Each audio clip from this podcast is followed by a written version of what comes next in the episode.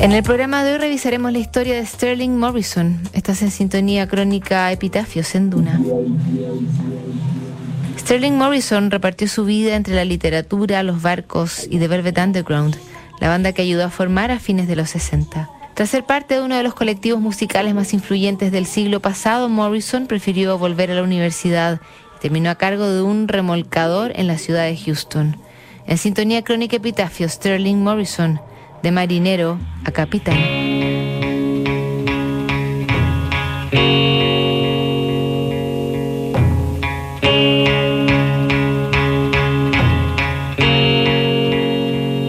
Sterling Morrison cultivó el bajo perfil mientras hacía historia con The Velvet Underground, una de las bandas más inspiradoras de la escena rock.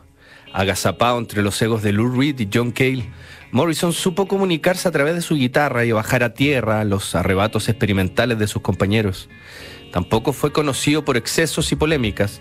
Sterling nunca tuvo comportamiento de divo y quizás intuía que su vida musical no iba a trascender más allá de su trabajo en la banda de Nueva York.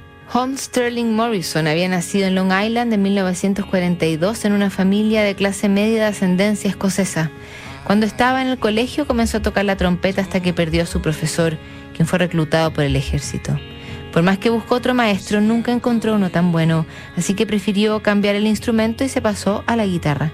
En un principio fue seducido por el rockabilly, pero más tarde comenzó a escuchar la música negra y los grandes intérpretes de blues eléctrico. Mientras estudiaba inglés en la Universidad de Syracuse, Sterling conoció a Lou Reed a través de su amigo Jim, el hermano de Maureen Tucker. Aunque no se vieron muy seguido, Reed recomendó a Sterling Morrison para sumarse al proyecto musical que estaba diseñando junto a John Cale y que sería conocido más adelante como The Velvet Underground.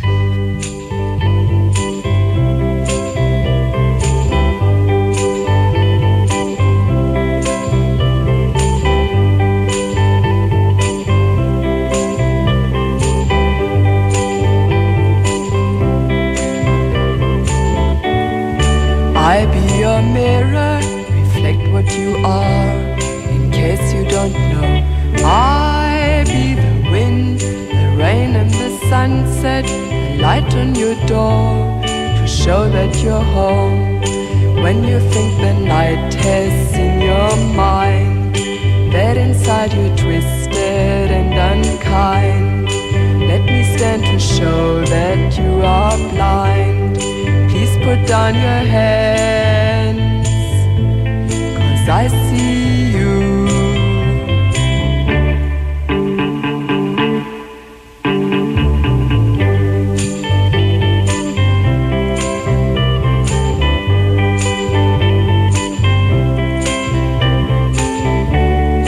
I find it hard to believe you don't know the beauty you are, but if you don't, your eyes, the hand to your darkness, so you won't be afraid.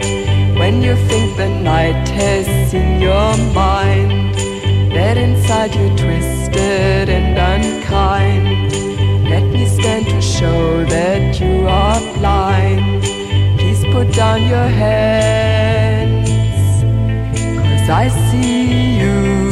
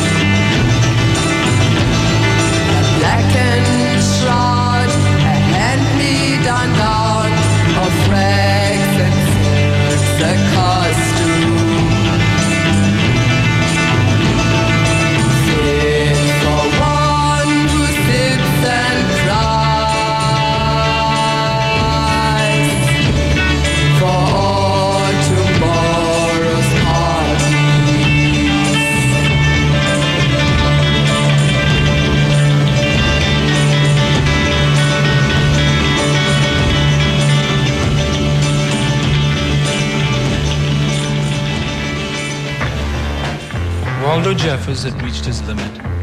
It was now mid-August, which meant he had been separated from Marsha for more than two months. Los inicios de la Velvet Underground no fueron nada de promisorios. Los demos que habían grabado no tenían mucha forma y entre Lou Reed y John Cale había una tensión constante por imponer sus puntos de vista y sus fuertes personalidades. Sterling Morrison nunca se situó como guitarrista líder en la banda y optó por un modelo más colaborativo con Reed. Esta configuración fue clave para aterrizar las ideas de la banda. Mientras Lou Reed experimentaba a través de feedback y sonidos más abstractos, Sterling iba haciendo un contrapunto rítmico o esbozando líneas melódicas que le daban algo de orden a las canciones. Cuando John Cale se sentaba al teclado o tomaba la viola, Morrison se hacía cargo del bajo, donde también lograba imponer una estructura básica en las creaciones de la banda. En mil novecientos sesenta y cinco, Velvet Underground se aseguró unas tocatas en el Café Bizarro de Nueva York, y en ese lugar los escuchó Andy Warhol, quien vio futuro en este grupo de jóvenes. En la Factory, su cuartel general y cuna de proyectos, sus colaboradores le propusieron agregar música en vivo a su espectáculo y la Velvet Underground entró a participar en sus exposiciones. Con el tiempo, Warhol asumiría una función de patrono y manager de la banda y les consiguió un contrato con el sello Warner Verve. Su única exigencia era que debían incluir a Nico, una cantante alemana que le aportaba glamour a su Factory. Con solo tres mil dólares de presupuesto, la banda se encerró en el modesto estudio Scepter a grabar su debut discográfico.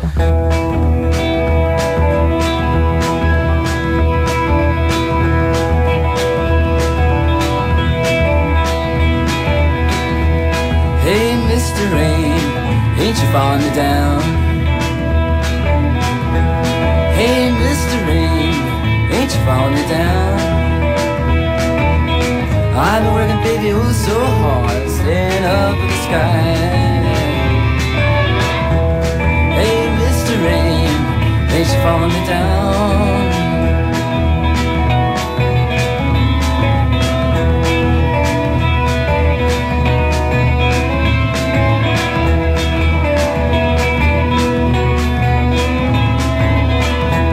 oh, so hard, staying up in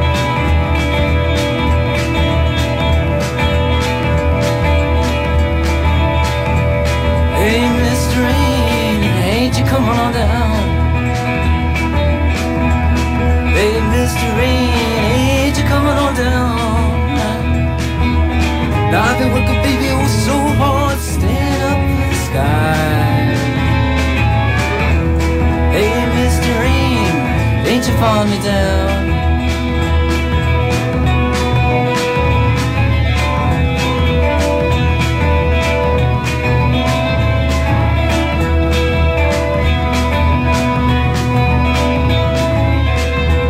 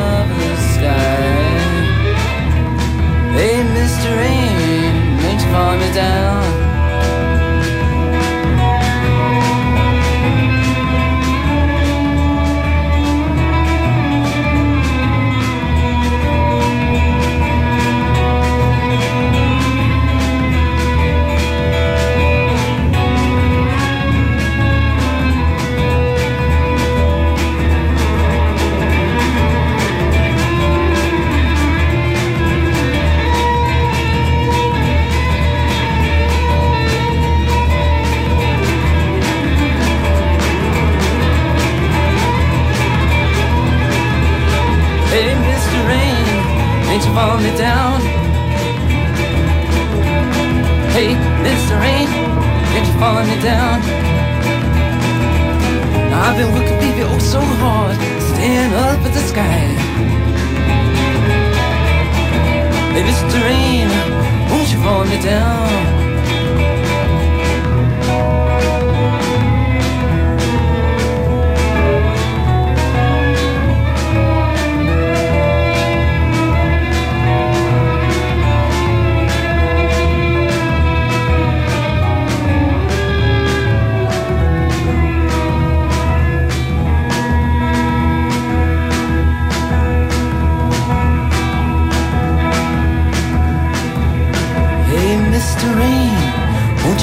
down. Hey, Mister Rain, won't you follow me down? I've been working, baby, oh so hard, I'm staring up at the sky.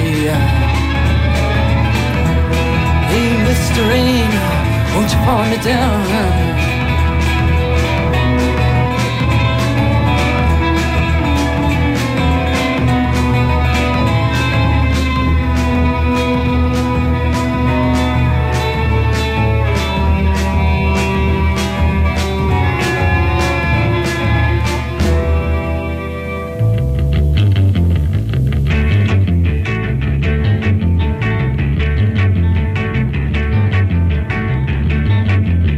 Las relaciones de la Velvet Underground se fueron haciendo cada vez más complejas.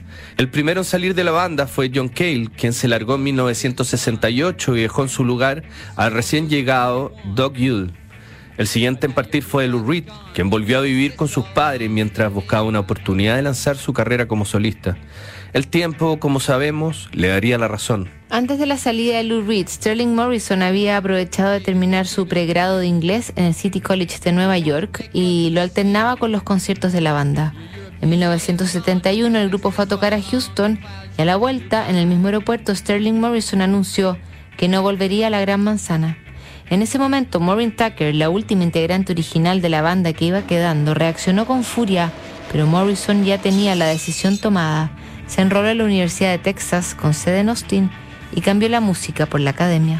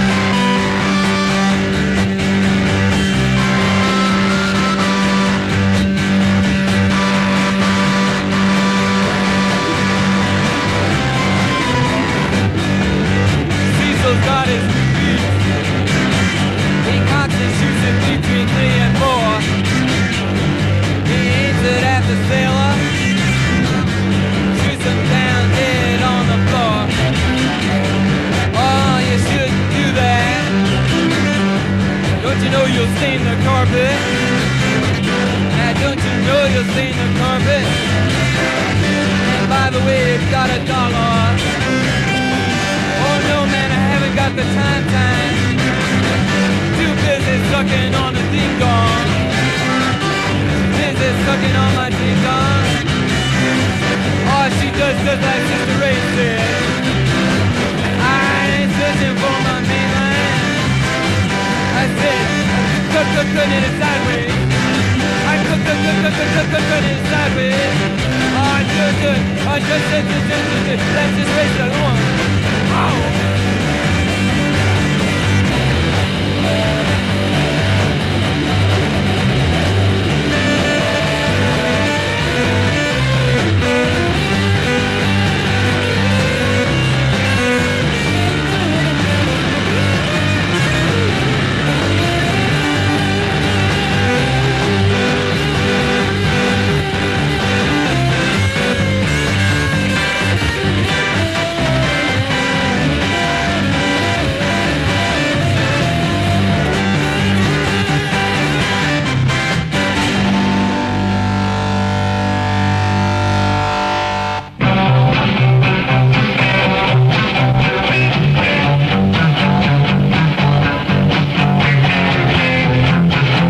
Sterling Morrison llegó a Austin en absoluto anonimato. No quería ser conocido como el ex Velvet Underground cuando comenzó sus estudios en la Universidad de Texas y comenzó a tener la vida de un estudiante normal y luego la de un profesor asistente. Para ganar algo más de dinero, inspirado en las historias de Mark Twain, Sterling comenzó a trabajar en los veranos como marinero en un remolcador en Houston. A pesar de su salida de Velvet Underground, Sterling Morrison no dejó del todo la música. De alguna forma se insertó en la escena de Austin tocando junto a la banda Bizarros, que solía presentarse todos los viernes en un bar que hasta entonces apenas recibía algunos cantantes de música folk. Esta banda era ideal para Sterling, quien no sentía la presión de su grupo anterior y podía disfrutar de su guitarra sin mayores compromisos. Esta experiencia solo duró hasta mil novecientos setenta y ocho, cuando el resto del grupo optó por sacar a Morrison, argumentando diferencias estilísticas.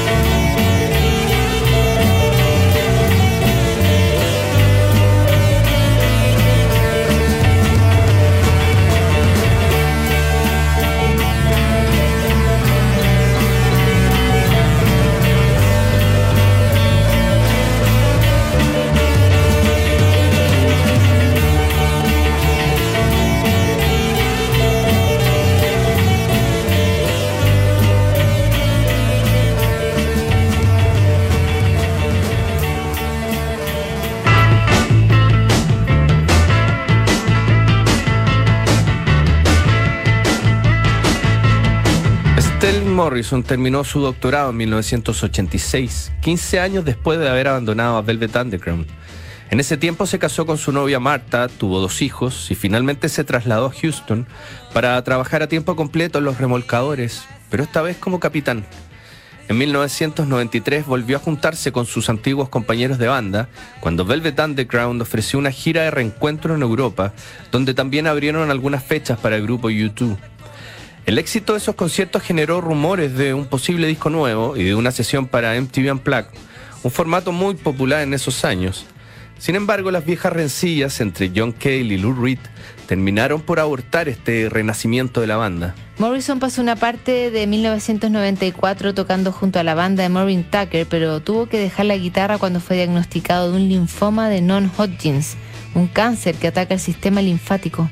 El treinta de agosto de mil novecientos noventa y cinco, un día después de cumplir cincuenta y tres años, Sterling Morrison murió en su casa en el estado de Nueva York. Ese diciembre, Lou Reed publicó un sentido texto en el New York Times para homenajear a su amigo y ex compañero de banda. En estos momentos que solo un artista puede captar, vi a mi amigo Sterling, Sterl, el gran guitarrista, el capitán de remolque, el doctorado, el cuentista supremo, argumentativo, divertido, brillante. Sterl, como el arquitecto de este esfuerzo monumental, poseedor de una valentía y dignidad asombrosas, el corazón guerrero de la Velvet Underground. Palabras de Lou Reed en su tributo tras la muerte de Sterling Morrison.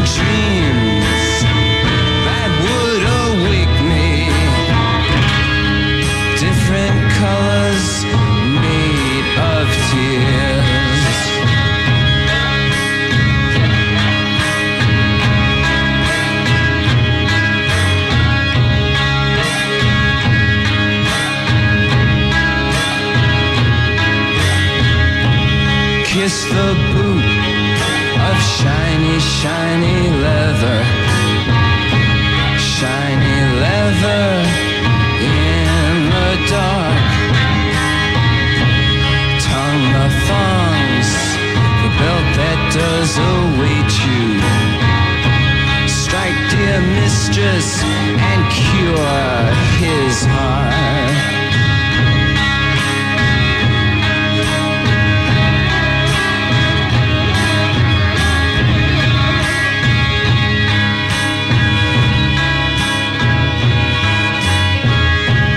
Severin, Severin, speak so slightly. Severin, down on your bended knee. Taste the whip, in love not given lightly. Taste the whip, now bleed for me.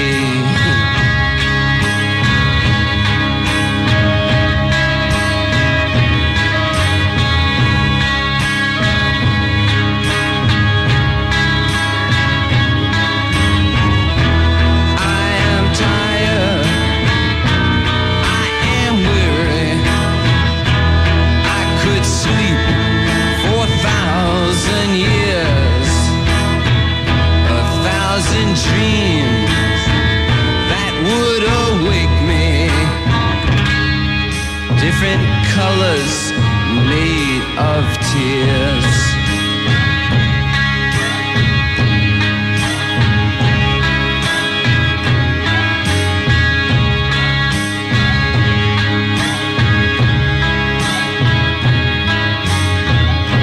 Shiny, shiny, shiny boots of leather.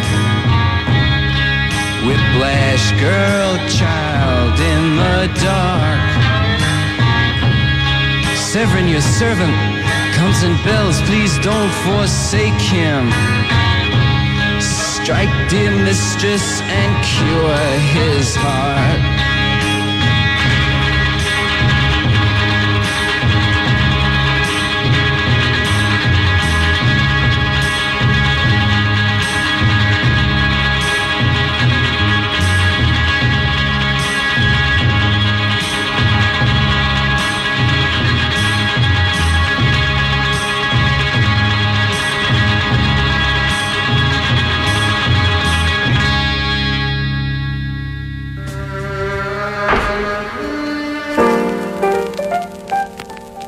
En nuestra crónica de hoy revisamos la historia de Sterling Morrison.